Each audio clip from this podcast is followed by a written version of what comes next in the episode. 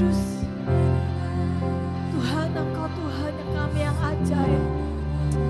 Satu hal Tuhan yang kami rindukan. Untuk terus bersama dengan Engkau. Untuk terus bersekutu dengan Engkau. Untuk terus ada di dalam hadirat-Mu ya Tuhan.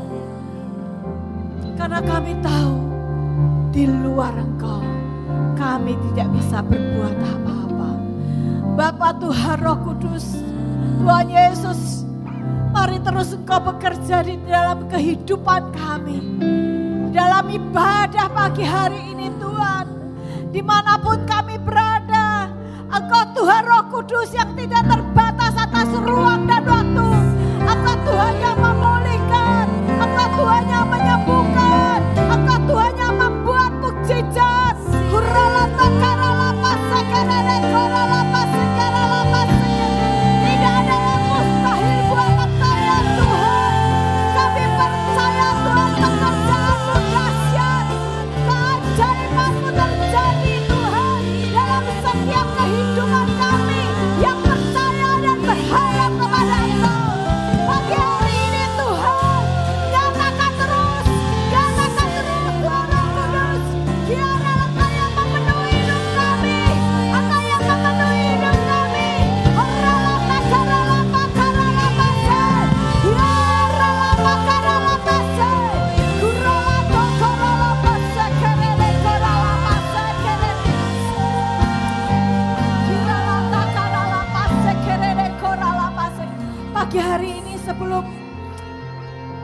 akan berdoa buat teman-teman yang sakit ataupun yang mengalami pergumulan yang lain.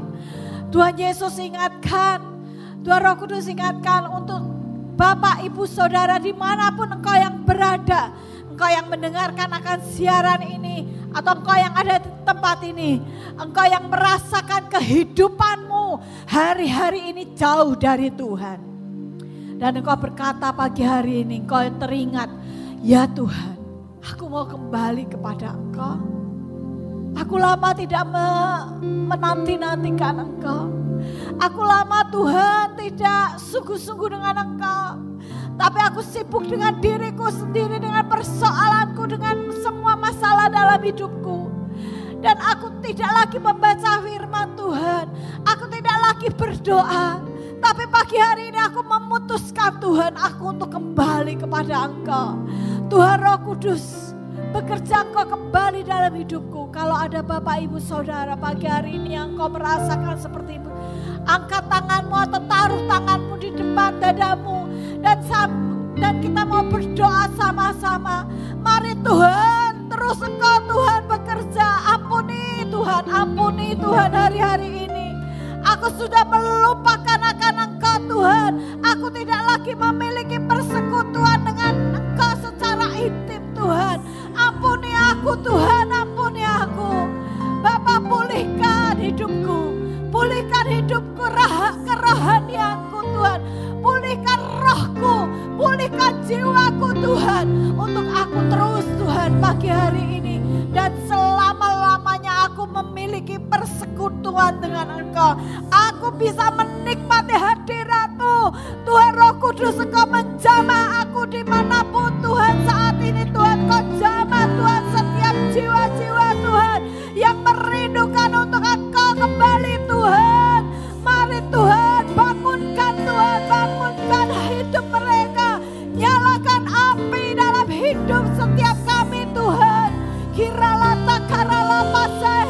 Kiarala pakarala biarlah setiap kami Tuhan.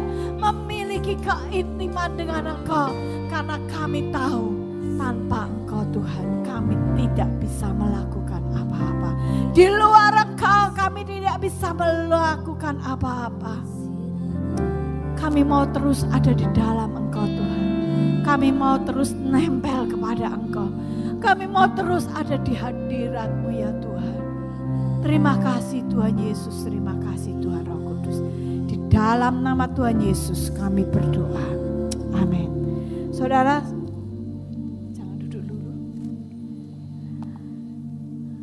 Saya mau bacakan beberapa kesaksian yang masuk dan ini sangat memberkati saya secara pribadi dan saya percaya ini akan membangkitkan setiap kita apa pun masalahmu di mana pun masa eh, engkau berada Tuhan sanggup menolong setiap kita. Amin.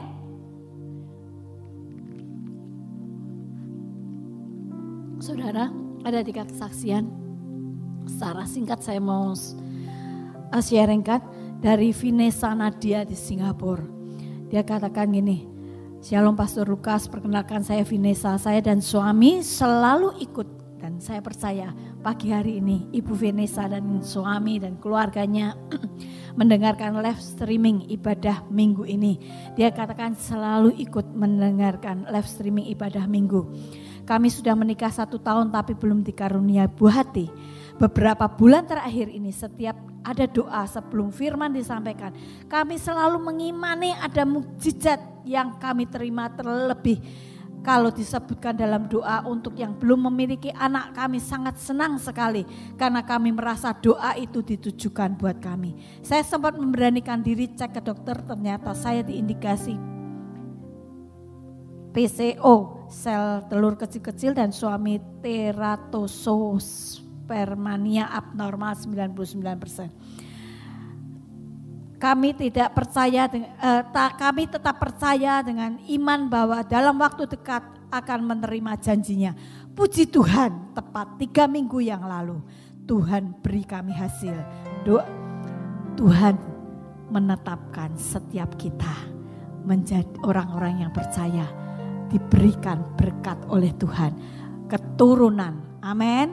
Saat ini kita berdoa dulu buat Ibu Vanessa Vinesa dan suami. Saat ini Tuhan hamba berdoa Tuhan untuk Ibu Vinesa yang ada di Singapura untuk kandungannya Tuhan. Di dalam nama Tuhan Yesus Tuhan biarlah kandungannya Tuhan anak ini di dalam janinnya akan bertumbuh dengan sempurna. Engkau mengurapi dan terus Tuhan pengenalan akan Engkau bertumbuh atas keluarga ini dan anak di dalam janinnya Tuhan anak di dalam kandungannya Tuhan, Tuhan Yesus akan mendengar akan setiap firman, akan mendengar setiap firman. Setiap pagi Ibu Vinesa dan suami engkau berdoa bersama-sama dan perkatakan uh, engkau membaca firman dan tumpangkan tanganmu atas kandunganmu dan berkatakan firman Tuhan atas kandunganmu. Dan Tuhan akan memberikan pertumbuhan bahkan Tuhan akan menaruhkan rohnya. Roh pengenalan akan Tuhan roh yang takut akan Tuhan. Di anak ini akan menjadi oh, hamba Tuhan. Anak ini akan menjadi saksi Tuhan di mana pun dia berada akan ada kemuliaan buat anak ini. Terima kasih Tuhan Yesus, terima kasih. Hamba percaya Tuhan, Engkau yang menjawab doa akan keluarga ini. Dalam nama Tuhan Yesus kami berdoa.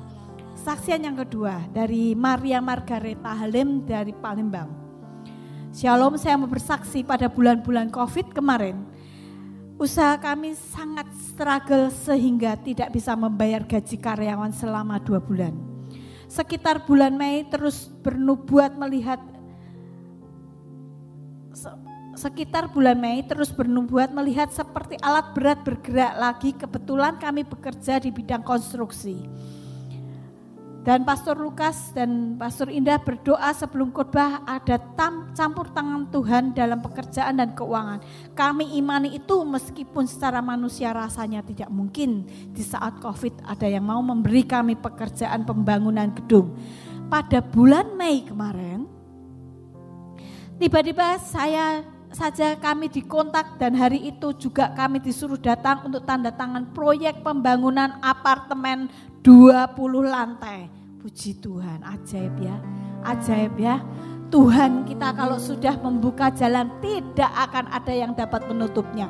Buat setiap orang-orang yang berharap kepada Tuhan, yang menanti-nantikan Tuhan, Tuhan itu mendengar setiap doa kita. Saudara, ajaib saudara.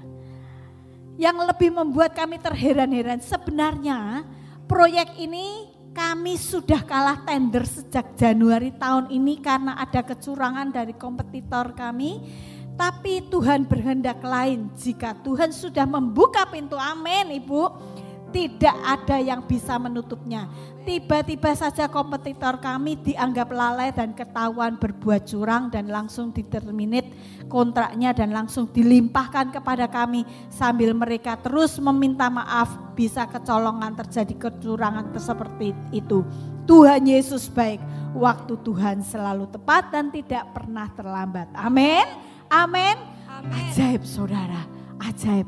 Kami berdoa Tuhan untuk Ibu Maria dan suaminya Tuhan. Untuk pekerjaan yang sudah kau percayakan kepada dia Tuhan. Eh, pintu-pintu yang sudah terbuka Tuhan. Biarlah dia boleh mengerjakannya dengan roh yang takut akan engkau. Dan kemuliaanmu menyertai akan Ibu Maria pekerjaannya dan uh, di kontraktor ini Tuhan dan kemuliaanmu dinyatakan. Orang boleh melihat perbedaan akan antara anak-anak Tuhan dan orang-orang fasik. Terima kasih Tuhan, terima kasih. Saksian yang ketiga saudara dari Resdani Kritinasari eh, Filipina kotanya kok angel banget. Jadi saya ngomong Filipina Selatan. Saya berterima kasih atas bantuan doanya sebelum khotbah yang khusus untuk yang sakit. Tuhan menyembuhkan ibu saya yang waktu itu muka dan gusinya berkenah, bengkak bernanah. Puji Tuhan, ibu saya sudah sembuh. Tuhan Yesus. Amin. Terima kasih. Ditemukan oleh Tuhan Yesus. Terima kasih Tuhan Yesus. Saudara, kita mesti percaya Allah kita Allah yang dahsyat. Ketika kita berharap kepada Dia, Tuhan akan menjawab setiap doa-doa kita. Saya diingatkan akan dua dua ada dua ayat ya yang sebetulnya sepertinya bertentangan. Saya ngomong Tuhan kalau bertentangan, tapi Tuhan saya mau taat saja. Ayat yang pertama di Mazmur 91, saya percaya Mazmur ini selalu kita baca dan sering kali kita baca, sering kali kita ucapkan ya. Sebab ayat 91 ayat 9 sampai ayat yang ke-12. Sebab Tuhan ialah tempat perlindunganmu yang maha tinggi telah kau buat tempat perteduhanmu. Malapetaka tidak akan menimpa kamu dan tulah tidak akan mendekat kepada kemahmu. Sebab malaikat-malaikatnya akan diperintahkannya kepada kamu untuk menjaga kamu di segala jalanmu. Mereka akan menatang engkau di atas tangannya supaya kakimu jangan terantuk kepada batu. Saudara bacakan Mazmur 91 secara komplit setiap hari. Tapi percaya perjanjian Tuhan dia yang menjagai kehidupan kita Malapetaka tidak akan menimpa kita, tulah tidak akan mendekat kepada kemah kita. Sebab Tuhan memerintahkan malaikat malaikatnya untuk menjagai di segala jalan kita, di segala jalan kita saudara. Tuhan memerintahkan malaikatnya untuk menjagai kita di segala jalan kita. Saudara, apa pun yang kita hadapi hari-hari ini. Saya secara manusia kadang-kadang kalau ingat ya, ada dengar macam-macam ya orang ini kena, orang ini kena. Tadi pagi saya sangat sedih sekali karena ada seorang yang senantiasa uh, mengikuti streaming juga. Saya dikabar oleh suaminya bahwa istrinya sudah berpulang. Tapi saya percaya Tuhan Yesus mengasihi akan keluarga ini, mengasihi akan ibu ini.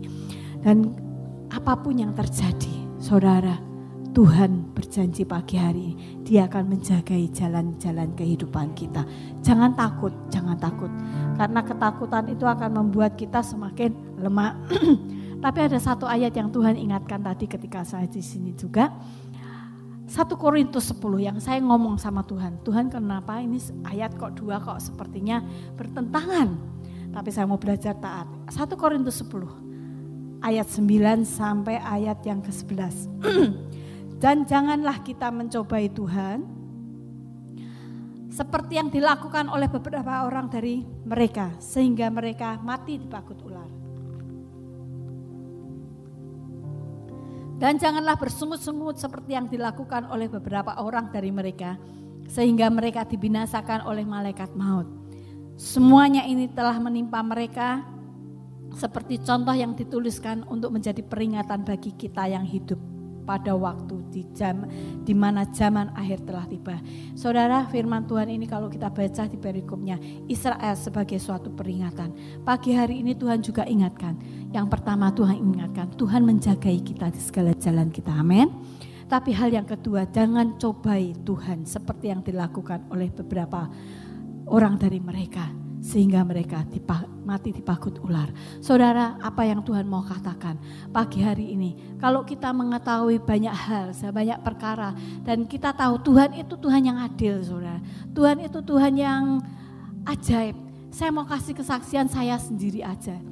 Saudara, beberapa hari ini saya uh, ad, saya tuh tidak tahu kalau saya punya uh, asam lambung. Jadi ya, asam lambung saya itu tiba-tiba uh, sejak minggu lalu itu naik gitu. Saya pikir kok saya dek, kayak apa dek gitu ya, kayak dek gitu terus, nah seperti ini batuk gitu. Tapi bukan batuk covid saudara.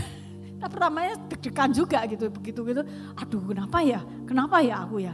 Saudara, akhirnya saya ingat dulu saya pernah seperti itu. Saya chat uh, dokter dokter langganan kami, terus uh, belum dijawab-jawab. Saya, aduh, gak kuat nih kalau kayak gini, gak enak sekali. Terus uh, saya ke apotek. Saya pikir itu usus ususnya apa pak?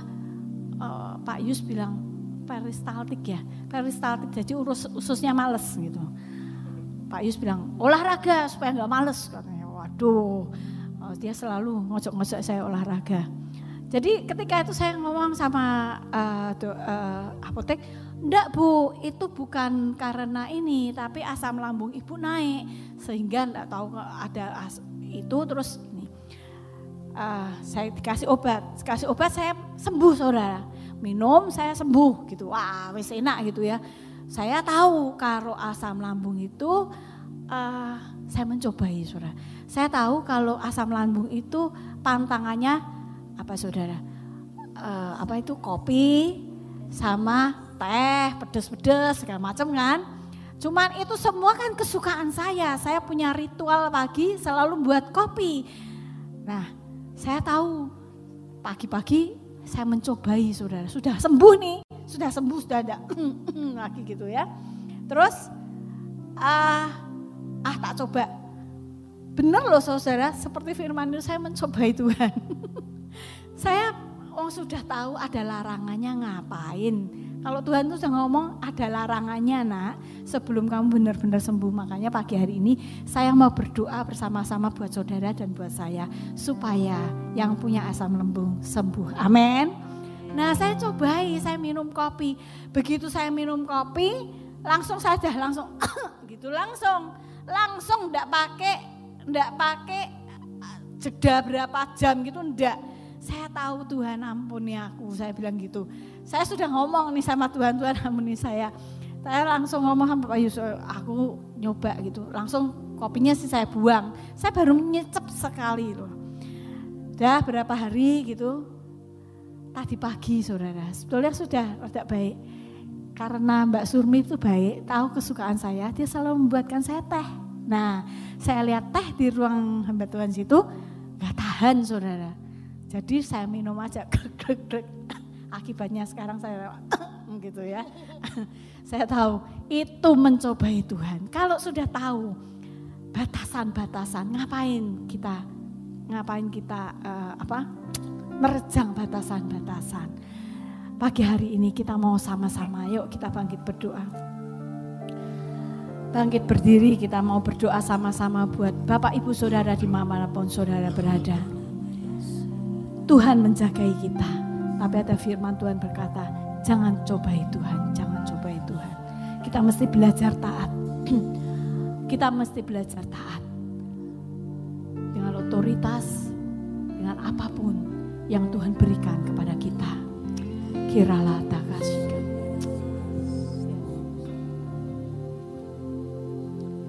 Pagi hari ini saya mau berdoa sama-sama dengan saya, siapa pun engkau yang mempunyai sakit asam lambung, yang ada GERD, dalam nama Tuhan Yesus Bapa. kami percaya akan mukjizatmu Tuhan. Kami percaya Tuhan. Amin. Ya Tuhan, tidak ada yang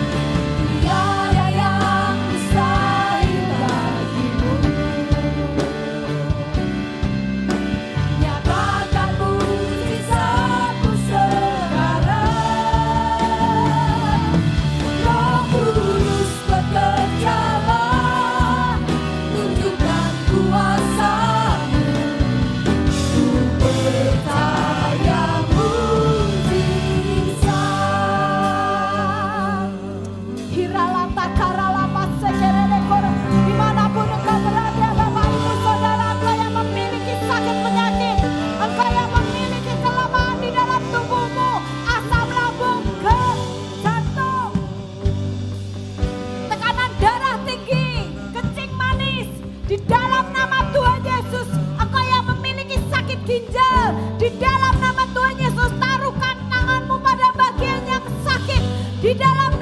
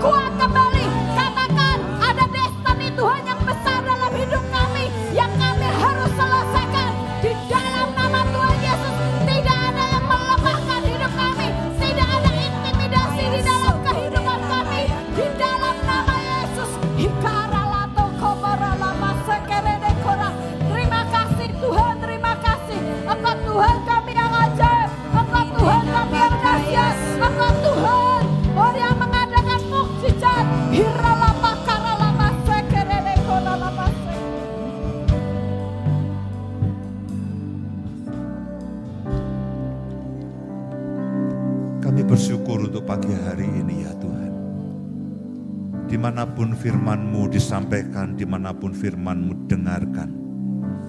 Oleh begitu banyak hamba-hambamu pada pagi hari ini, pada hari-hari ini. Oleh begitu banyak gerejamu yang mengabarkan akan Injilmu. Oleh begitu banyak para hamba-hambamu yang menyampaikan firman-Mu.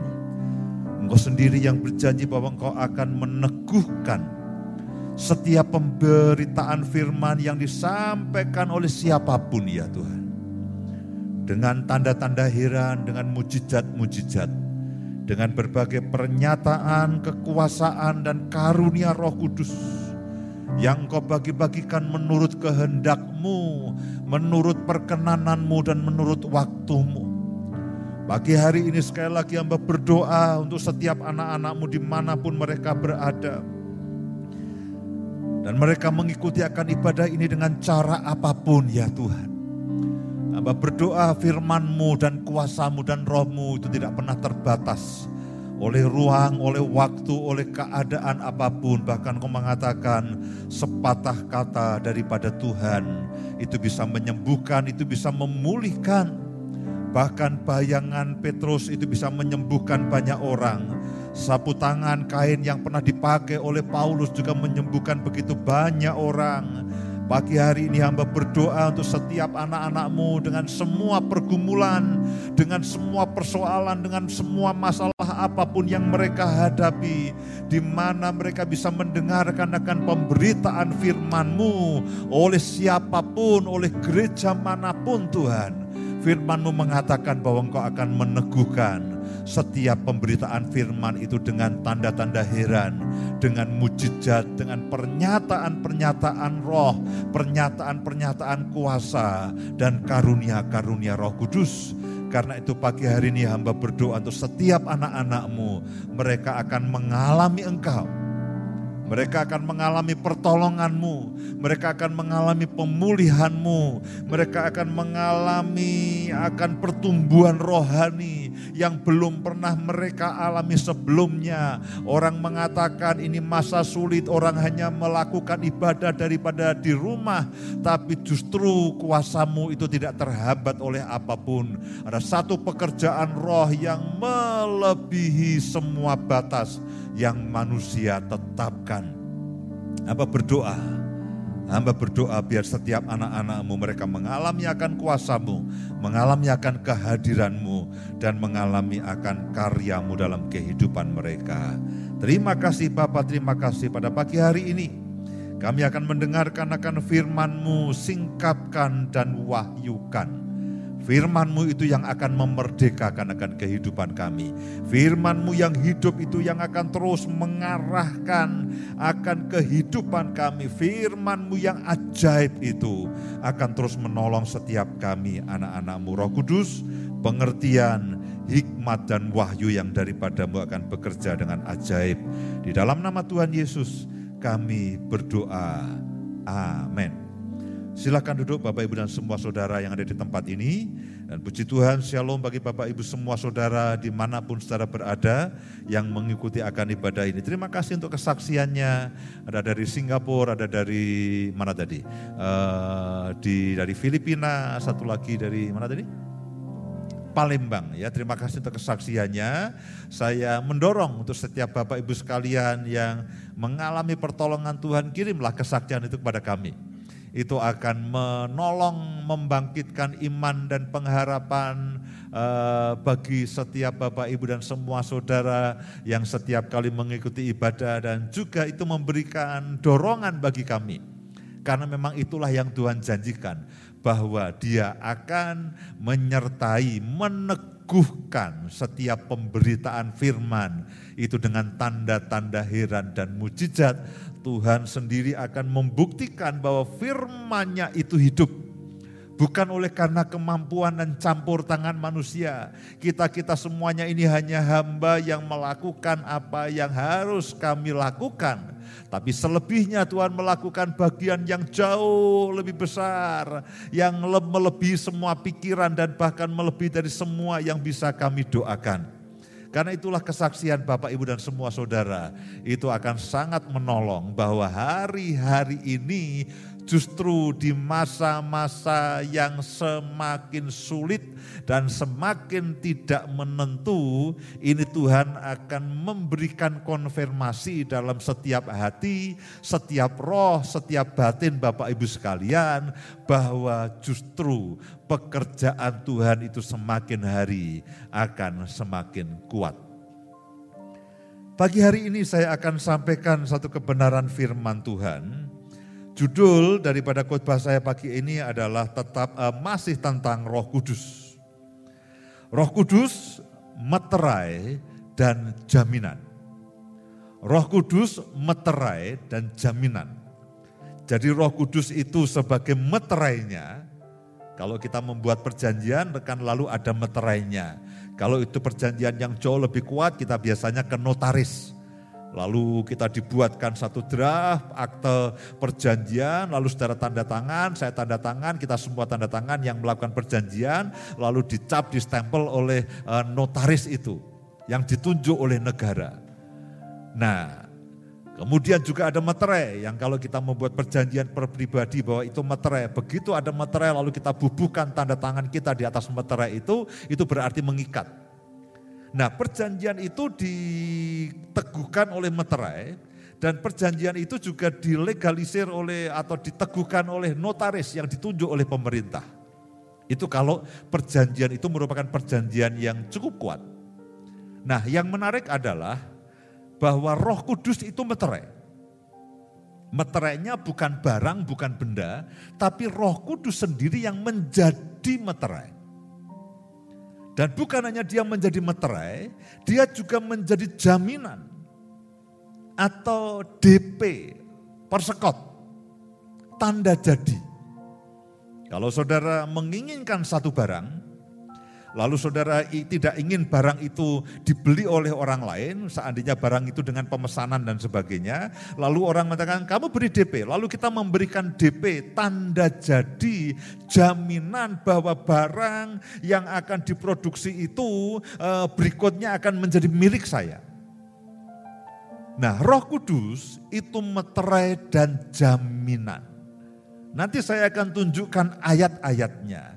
Cuman sebelum kita belajar akan kebenaran firman Tuhannya, pertanyaannya adalah apa yang begitu penting dan apa yang begitu menarik dan apa yang begitu berharga sampai meterainya itu bukan barang, meterainya itu roh kudus sendiri.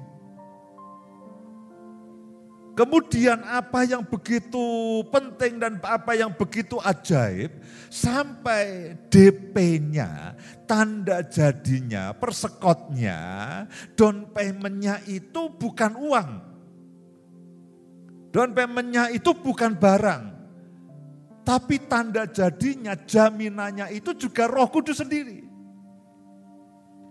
Apa yang begitu penting dan apa yang begitu mendesak dan apa yang sampai dikatakan ini kalau meterainya dan tanda jadinya itu roh kudus. Itu kan berarti begini, yang pertama itu memang itu barang atau sesuatu yang sangat penting. Yang kedua adalah kepastiannya. Kepastiannya bahwa itu harus jadi, itu harus menjadi milik saya dan saudara. Yang pertama itu barang berarti penting sekali yang kedua tingkat kepastiannya. Yang kalau roh kudus sendiri yang menjadi meterai, bukan yang memeteraikan roh kudus loh ya. Saudara jangan salah paham bukan yang memeteraikan roh kudus, tapi roh kudus itu menjadi meterainya. Roh kudus itu menjadi stempelnya dan tanda jadinya itu bukan roh kudus yang membayar tanda jadi, tapi roh kudus itu juga tanda jadinya. Dari situ kita bisa mengerti bahwa tingkat kepentingan dan tingkat kepastiannya itu luar biasa. Dan saya membayangkan kalau roh kudus yang menjadi meterai dan roh kudus yang menjadi tanda jadi, itu lalu siapa yang bisa membatalkan dan siapa yang bisa mengambilnya? Tidak ada. Tidak ada. Mari kita baca satu bagian dari firman Tuhan. Efesus pasal yang pertama, ayat yang ketiga. Efesus pasal yang pertama mulai dari ayat yang ketiga. Saudaraku biasakan kalau saudara membaca Alkitab, saudara jangan hanya membaca potongan-potongan ayat. Minimal bacalah satu perikop, minimal. Ah, syukur-syukur saudara bisa baca satu dua pasal sebelumnya dan saudara baca satu dua pasal atau perikop setelahnya. Itu cara kalau orang katakan Pak bagaimana cara memahami sebuah ayat. Cara terbaik memahami ayat adalah baca konteksnya. Jangan suka main comot atau main potong cara terbaik untuk memahami dan mengerti apa yang Tuhan maksudkan, apa yang Roh Kudus maksudkan dengan ayat-ayat itu karena kadang-kadang ada ayat emas. Nah kalau saudara menghafalkan ayat emas, saudara harus tahu konteksnya, saudara harus tahu tujuannya. Baru ayat emas itu akan saudara fahami dengan benar. Nah mari lihat sama-sama di dalam Efesus, Efesus pasal yang pertama, ayat yang ketiga. Ini merupakan satu perikop yang sangat-sangat ajaib sekali. Saya berharap di rumah saudara akan mengulanginya, mengulanginya, mengulanginya, mengulanginya. Memang surat-surat Paulus itu tidak mudah. Petrus mengatakan tidak mudah. Karena dia orang pinter, dan dia diwahyukan, dia ahli Taurat, dia mendapatkan pewahyuan dari Kristus sehingga sering kali kalimat-kalimatnya itu padatnya luar biasa. Ya padatnya luar biasa. Tapi sekali saudara mengerti dan sekali saudara memahaminya, itu menjadi satu firman kekuatan yang tidak tergoyahkan oleh apa pun. Terpujilah Allah dan Bapa Tuhan kita Yesus Kristus yang dalam Kristus telah mengaruniakan kepada kita segala berkat rohani di dalam surga Baru satu ayat aja. Kalau kita mau khotbah soal ini saudaraku, ini dua jam, tiga jam nggak selesai ini. Lalu pertanyaannya berkatnya macamnya apa Pak? Apa macam mana semuanya, rinciannya semuanya kita bisa bicara sepanjang hari. Tapi Paulus katakan terpujilah Allah dan Bapa Tuhan kita Yesus Kristus yang dalam Kristus. Yang dalam Kristus. Sekarang Kristus ada di mana? Dalam hidup saudara. Ketika saudara dan saya menerima Yesus Kristus sebagai Tuhan dan Juru Selamat. Lalu katakan Yesus masuklah dalam hatiku sebagai Tuhan dan Juru Selamat. Lalu pertanyaannya Kristus ada di mana? Di dalam hatimu. Dan ketika Kristus ada di dalam kehidupanmu itu tidak zong, tidak kosong, itu tidak.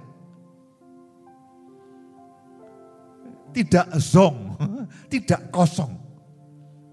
Ketika Kristus ada di dalam hidup saudara, itu Kristus tidak datang dengan uh, tangan kosong lalu mengambil hidup saudara. Itu tidak uh, mana perpuluhanmu, mana persembahanmu. Kadang-kadang kita punya punya pikiran seperti itu. Oh Yesus tuh sukanya mengambil. Yesus tuh sukanya meminta. Salah saudaraku. Yesus itu ketika masuk dalam kehidupan saudara, itu tidak dengan zong, tidak dengan tangan kosong, itu tidak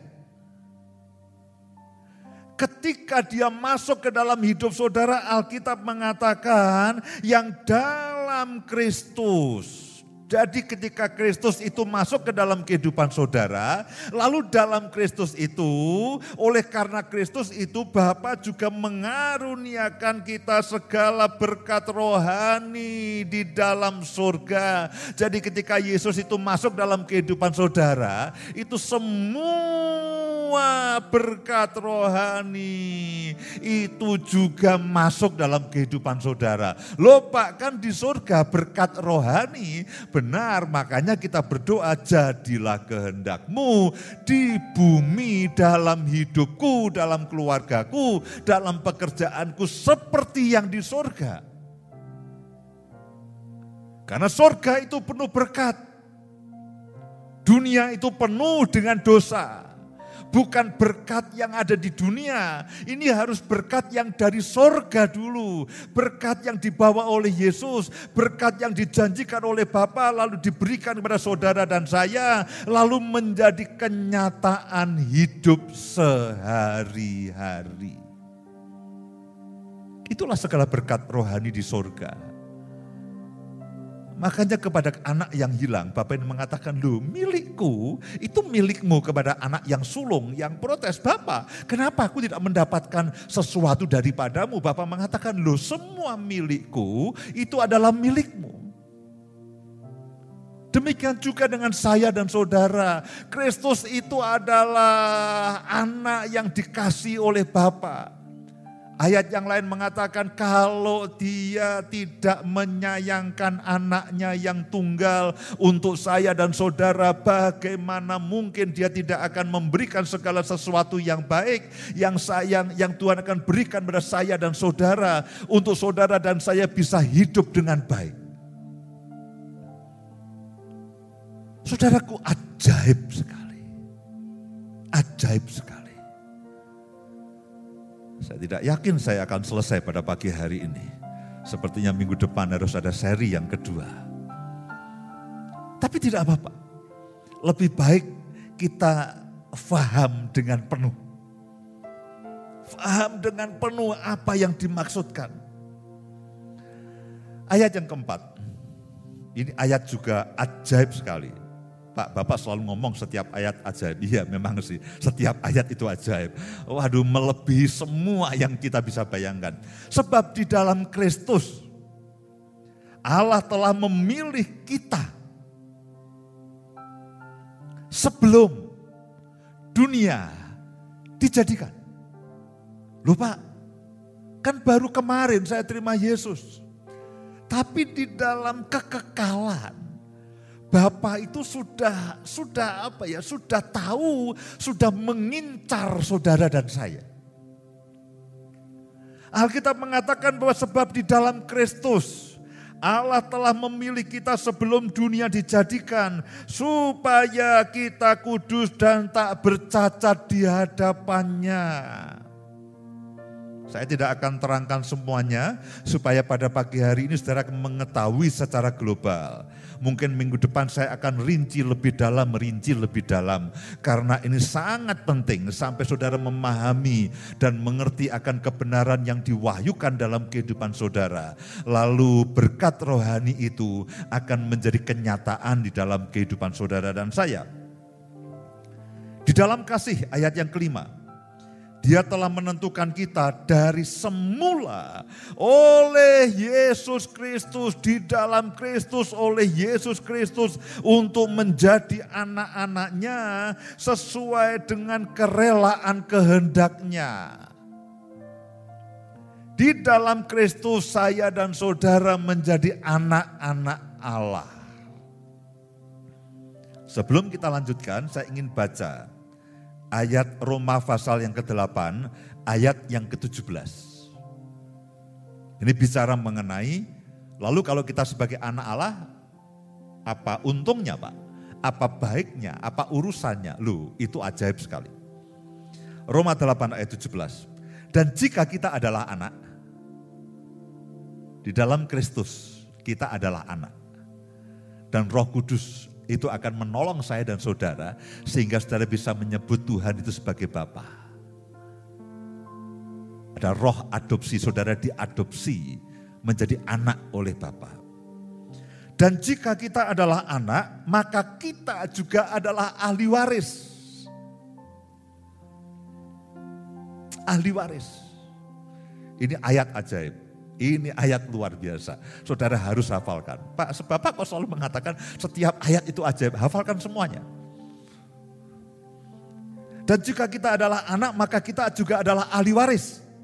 Maksudnya, maksud dari ahli waris adalah orang-orang yang berhak menerima janji-janji Allah yang akan menerimanya bersama-sama dengan Kristus, yaitu jika kita menderita bersama-sama dengan Dia, supaya kita juga dipermuliakan bersama-sama dengan Dia. Jadi, kalau saudara dan saya adalah anak, saudara artinya saudara adalah ahli waris, dan Allah ahli waris itu artinya adalah saudara berhak, saudara berhak menerima menerima semua janji-janji Allah di dalam kehidupan saya dan saudara.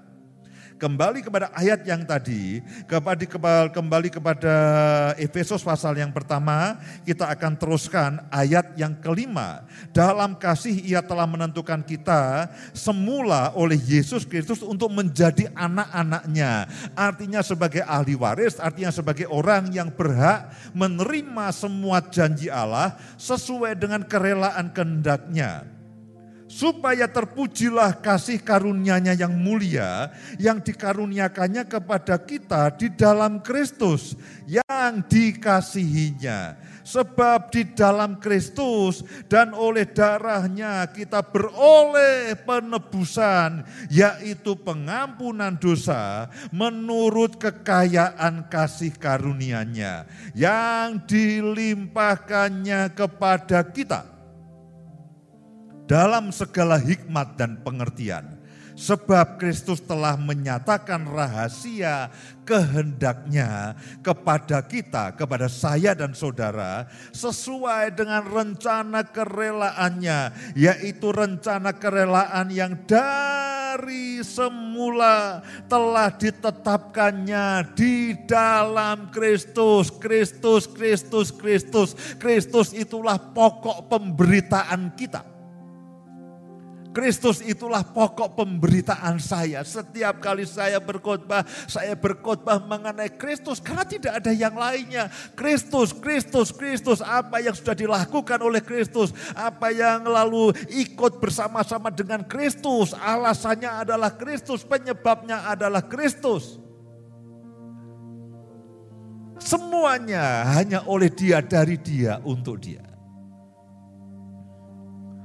Sebab ia telah menyatakan rahasia kehendaknya kepada kita sesuai dengan rencana kerelaannya yaitu rencana kerelaan yang dari semula tetah telah ditetapkannya di dalam Kristus sebagai persiapan kegenapan waktu untuk mempersatukan di dalam Kristus sebagai kepala segala sesuatu baik yang di surga maupun yang di bumi. Ayat ke-11, aku kata katakan di dalam Kristus.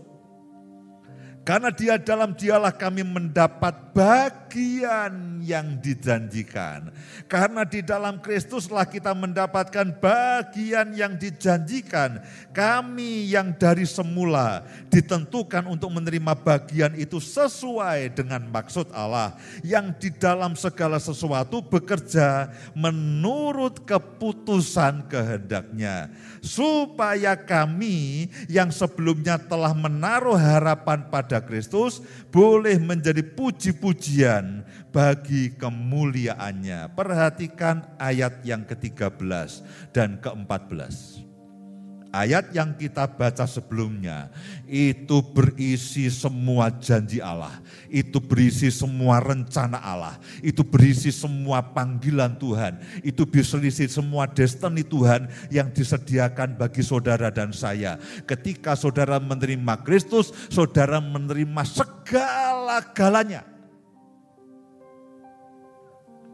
Semua berkat rohani, semua rencana Tuhan, semua penetapan Tuhan yang sebelum dunia dijadikan. So, Tuhan sudah merencanakan saudara, Tuhan sudah memanggil saudara, Tuhan sudah menyediakan berkat bagi saudara sebelum dunia dijadikan. Terlalu ajaib, terlalu besar, dan terlalu susah dimengerti. Apalagi oleh saya dan saudara yang demikian lemah, yang demikian rentan dengan berbagai macam masalah, dengan berbagai macam persoalan.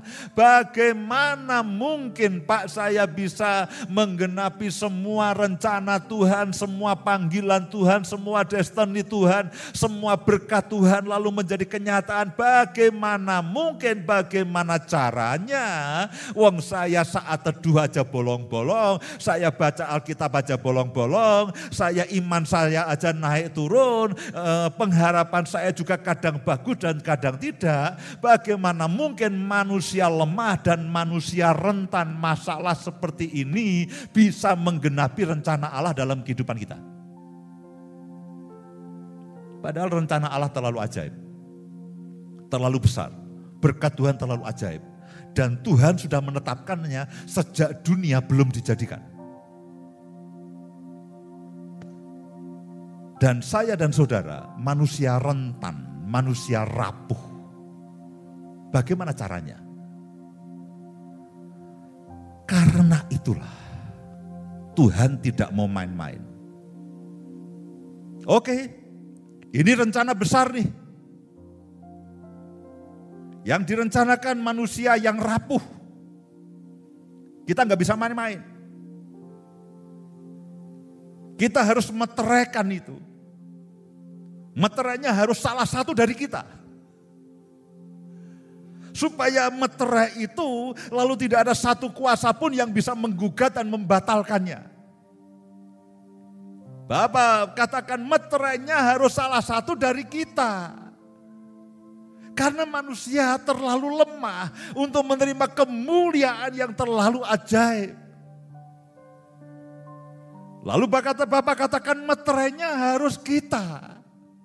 Supaya tidak ada satu kuasa pun yang bisa disebut di bawah bumi, di atas bumi atau di kolong langit mana pun yang bisa menggugat dan membatalkan akan janji itu. Dan bukan hanya meterainya, DP-nya juga harus salah satu dari kita supaya ada kepastian. Ajaib. Ketika saya mempersiapkan akan khotbah ini, saya katakan Tuhan, terlalu ajaib. Terlalu susah dimengerti. Ayat 13. Di dalam Kristus, kamu juga karena kamu telah mendengar firman kebenaran. Yang saudara tadi dengar itulah sebagian dari firman kebenaran. Dan akan masih banyak lagi firman kebenaran yang akan saudara dengar. Yaitu Injil keselamatanmu. Di dalam Kristus kamu juga ketika kamu percaya. Dimeteraikan dengan roh kudus yang dijanjikannya itu. Begitu saudara percaya, saudara menerima Kristus sebagai Tuhan dan Juru Selamat, itu ikut semua janji Tuhan, semua rencana Tuhan, semua panggilan Tuhan, semua destiny Tuhan, itu satu paket dengan Kristus. Nah, ketika saudara dan saya percaya, Kristus masuk ke dalam kehidupan saudara, itu tidak tangan kosong, tidak. Itu masuk dengan semua berkat dan rencana Tuhan. Nah, begitu Kristus masuk, pada saat yang sama distempel, dimeteraikan, meterai dan stempelnya itu bukan barang, bukan uang satu juta, bukan uang satu triliun, roh kudus sendiri. Saudara bayangkan tidak ada yang bisa menggugat saya dan saudara.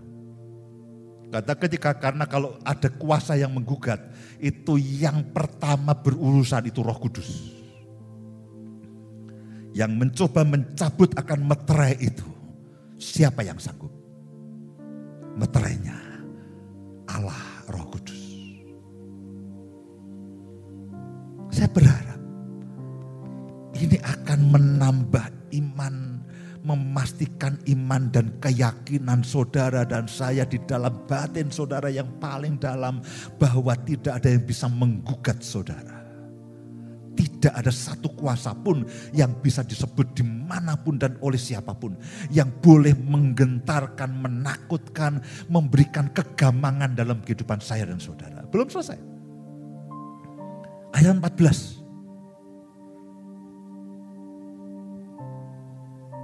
Dan roh kudus itu adalah jaminan. Tadi roh kudus itu meterai, bukan roh kudus yang memeteraikan, bukan loh ya. Roh kudus itu meterainya, Bapak yang memeteraikan dan meterainya itu pakai roh kudus. Dan bukan hanya itu dikatakan roh kudus itu adalah jaminan bagian kita Sampai kita memperoleh seluruhnya yaitu penebusan yang menjadikan kita milik Allah untuk memuji kemuliaannya. Saudara bisa bayangkan lalu roh kudus juga menjadi jaminan, menjadi DP, menjadi uang muka, menjadi persekot untuk saya dan saudara. Dengan tujuan bahwa saudara dan saya pasti akan menerima janji Tuhan. Saudara dan saya pasti akan menerima keselamatan. Saudara dan saya akan menerima berkat-berkat itu saudara dan saya akan menerima tujuan Allah dalam kehidupan saya dan saudara. Tuhan akan terus menjamin dan setiap kali Tuhan melihat saya dan saudara. Loh yang memberi DP itu Tuhan. Bukan saya dan saudara. Tuhan, aku mau janjimu dong Tuhan. Ini Tuhan aku memberi DP perpuluhan. Loh bukan loh saudara. Saudara menginginkan janji Tuhan. Lalu saudara memberi DP, Tuhan tak kayak DP ya. Aku punya uang satu juta. Aku akan taburkan sebagai sebuah persembahan. Lalu janjimu itu menjadi milikku. Loh bukan. Tidak. Tuhanlah yang lebih dulu menginginkan saya dan saudara itu menerima janjinya sebelum dunia dijadikan. Lalu ketika Tuhan itu punya keinginan kepada saya dan saudara, aku mau supaya janjiku, aku mau supaya rencanaku itu jadi dalam kehidupanmu, aku stempel dengan roh kudus dan aku beri DP. Loh siapa yang kepena? Yang kepena itu saya dan saudara, yang memberi DP itu Tuhan. Karena itulah Paulus katakan ini, aku berdoa supaya kamu memahami kasih Allah yang tidak bisa dipahami oleh manusia. Lu tidak masuk akal tuh. Siapa yang butuh? Yang butuh itu saya dan saudara. Ya yang butuh dong yang akan memberikan, mem, yang ngotot memberikan DP. Satu kali ada seorang pembeli uh, yang menginginkan supaya tanah kami di kampung itu bisa dibeli. Ya, tanah warisan orang tua kami. Dan karena kami sudah tidak uh, tinggal di desa kami, lalu ada seorang mengatakan, Pak kami beli aja. Udah saya kasih DP sekarang. Saya katakan saya nggak mau. Orang itu ngotot. Belum tanda tangan, belum apa, belum lihat sertifikatnya. Pak saya mau tanah itu. Daripada nganggur rusak semua saya beli aja. Ini DP-nya, mana, mana mana uh, nomor rekeningnya saya transfer sekarang. Bapak mau minta DP berapa? Lu dia dia terus ngotot untuk memberi DP. Lu siapa yang butuh dengan janji Tuhan? Saya kan. Saudara kan. Yang membutuhkan keselamatan itu. Yang butuh dong yang mau yang memberikan DP. Pak saya kasih DP karena saya sangat menginginkannya. Lo ini kebalik. Kamu pengen beli, aku yang ngasih DP. Karena itulah kasih Tuhan itu tidak masuk akal. Saking cintanya Tuhan kepada saya dan saudara dia memberikan anaknya yang tunggal. Menebus saudara dan saya dia merencanakan, dia memberikan segala berkat di surga. Lalu dia katakan, aku ingin memastikan bahwa rencanaku dalam kehidupannya itu terjadi. Karena itu aku beri meterai, aku meteraikan dan aku beri DP, aku beri jaminan roh kudus sendiri. Supaya setiap saya dan saudara itu dipastikan menerima keselamatan. Saudara menerima pengangkatan, saudara menerima semua yang baik yang daripada Tuhan. Tuhan. Tidak masuk akal. Tapi itulah kebenaran firman Tuhan. Saya berharap pagi hari ini roh saudara melonjak, ya Tuhan. Karena kalau saudara baca, baca ayat-ayat berikutnya. Setelah Paulus itu menyampaikan kebenaran ini, itu roh kudus, roh, uh, Paulus berdoa, aku berdoa ya, supaya kamu mengerti kalau saudara baca mulai dari ayat yang ke-15 dan seterusnya, itu adalah doa Paulus untuk saudara dan saya mengerti kemuliaan Kristus. Karena Paulus tahu siapa pun yang mendengarkan akan kebenaran ini tidak masuk akal. Lebih mudah melupakannya, lebih mudah membantahnya. Lalu saudara mengatakan mana bisa Mana mungkin terlalu ajaib, tidak masuk akal, tidak logis.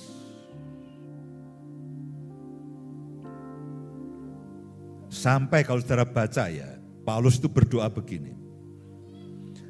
Dan aku selalu ayat yang ke-16, Efesus pasal yang pertama, ayat yang ke-16 bagian B. Dan aku selalu mengingat kamu dalam doaku dan meminta kepada Allah Tuhan kita Yesus Kristus yaitu Bapa yang mulia itu supaya ia memberikan kepadamu roh hikmat dan wahyu untuk mengenal dengan dia dengan benar dan supaya ia menjadikan mata hatimu terang agar kamu mengerti agar kamu mengerti pengharapan apakah yang terkandung dalam panggilannya di dalam ayat-ayat yang kita sudah baca. Betapa kayanya kemuliaan bagian yang ditentukannya bagi orang orang-orang kudus dan betapa hebat kuasanya bagi kita yang percaya sesuai dengan kekuatannya dan seterusnya dan seterusnya. Paulus menyampaikan janji Tuhan. Setelah dia menyampaikan janji Tuhan, dia berdoa supaya orang-orang Efesus itu diberi hikmat dan diberi pengertian untuk mengerti kemuliaan yang terkandung dalam panggilannya. Entah dengan cara apa lagi saya bisa menerangkan kepada saudara. Sepertinya saya juga sudah kehabisan kata-kata. Yang saya bisa lakukan, saya hanya berdoa supaya Roh Kudus menolong saya dan saudara, memberikan pengertian, memberikan hikmat, memberikan pewahyuan, sehingga saudara dan saya mengerti. Amin. Mari semuanya bangkit berdiri. Roh Allah yang hidup penuhiku.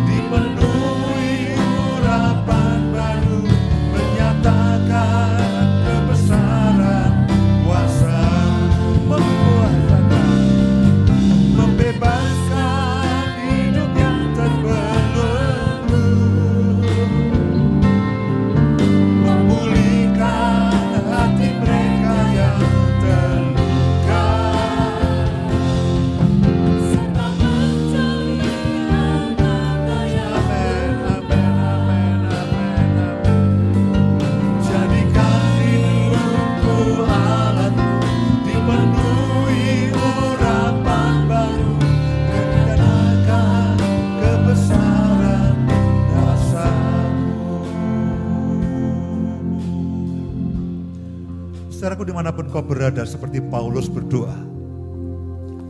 Pagi hari ini saya akan berdoa untuk setiap bapak, ibu dan semua saudara di mana pun engkau berada. Karena ayat yang saudara baca, khotbah yang saudara dengarkan pada pagi hari ini itu terlalu ajaib. Terlalu ajaib. Dan acap kali kalau terlalu ajaib kita jadi berkata begini, apakah saya bisa menerimanya? Apakah saya bisa menggapainya? Apakah saya bisa menggenapinya? Tidak bisa. Karena melebihi semua pemikiran manusia. Satu-satunya cara adalah kalau Roh Kudus mewahyukan firman itu dalam kehidupan saudara, sehingga firman itu akan menjadi benih sorgawi, benih kerajaan Allah dalam hidup saudara, dan benih itu akan bertumbuh, berbuah, 30, 60 bahkan 100 kali lipat. Paulus juga paham jemaat Efesus susah mengerti, terlalu ajaib. Karena itu dia berdoa, aku berdoa. Supaya dia memberikan hikmat dan wahyu. Supaya saudara dan saya mengerti akan panggilannya yang ajaib. Mari angkat kedua tanganmu dan saya akan berdoa untuk setiap saudara. Hamba berdoa untuk setiap anakmu di mana anakmu di mana pun mereka berada. Terlalu ajaib akan panggilanmu, terlalu ajaib akan berkatmu Tuhan. Sehingga akal kami, sehingga logika kami, sehingga pengalaman kami dan semua yang ada dalam kehidupan kami tidak mampu menerimanya. Karena itu hamba berdoa dan setiap anak-anakmu Tuhan, Engkau memberikan hikmat, Engkau memberikan wahyu, Engkau memberikan pengertian. Supaya mereka boleh mengerti dan mereka tidak terombang ambingkan. Sehingga apa pun yang kau sediakan, berkatmu, rencanamu, panggilanmu, itu digenapi. Itu digenapi. Roh Kudus terima kasih. Karena engkau menjadi meterai dari semua janji Allah. Dan engkau menjadi tanda jadi sampai, sampai, sampai semua yang direncanakan Tuhan itu genap dan tuntas. Terima kasih Tuhan, terima kasih. Terima kasih. Kami akan memberikan persembahan pada pagi hari ini. Roh Kudus, bicara pada setiap kami anak-anakmu. Setiap kali kami memberikan persembahan, berapa banyak yang kami harus berikan. Kami mau bawa dengan hati yang mengasihi. Kami mau bawa dengan hati yang penuh kerinduan. Kami bawa dengan hati yang penuh sukacita dan kerelaan. Terima kasih Bapak, terima kasih. Di dalam nama Tuhan Yesus, kami mengucap syukur, kami berdoa. Amin. Silakan duduk Bapak Ibu dan semua saudara. Bagi Bapak Ibu yang mengikuti ibadah secara online, saudara bisa lihat, perhatikan akan layar eh, semua keterangan di dalam layar HP atau layar televisi saudara. Di situ ada online banking, ada internet banking, dan ada berbagai macam eh, digital payment yang saudara bisa manfaatkan untuk saudara memberikan persembahan. Dan khusus bagi Bapak Ibu Saudara yang mengikuti ibadah lewat radio, saya akan bacakan rekening nomor rekening gereja, rekening nomor rekening BCA yang Bapak Ibu bisa catat kalau saudara ingin memberikan persembahan.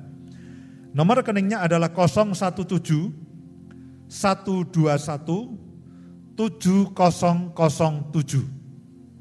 017 121 7007 nomor rekening BCA atas nama GKKD Glory of God Yogyakarta. Baik, saya rasa tidak ada pengumuman yang lainnya. Sekali lagi mari saya ajak semuanya bangkit berdiri. Angkat kedua tangan saudara, terimalah berkat Tuhan. Sekali lagi hamba berdoa untuk setiap anak-anakmu yang pagi hari ini mendengarkan firmanmu yang demikian ajaib. Sekali lagi hamba berdoa roh kudus. Engkau yang menolong supaya anak-anakmu ini punya kepastian. Engkau yang terus bekerja. Engkau terus yang terus berkarya. Engkau terus yang mengerjakan akan keselamatan itu dalam kehidupan setiap anak-anakmu. Sehingga apa pun yang kau rencanakan tidak ada yang gagal. Perlindungan Tuhan sempurna dan berkat Tuhan ajaib atas kehidupan Bapak, Ibu, dan semua saudara. Terima kasih Bapak, terima kasih. Di dalam nama Tuhan Yesus kami mengucap syukur, kami berdoa. Semua yang diberkati, semua yang percaya sama-sama katakan amin, amin, amin. Tuhan memberkati.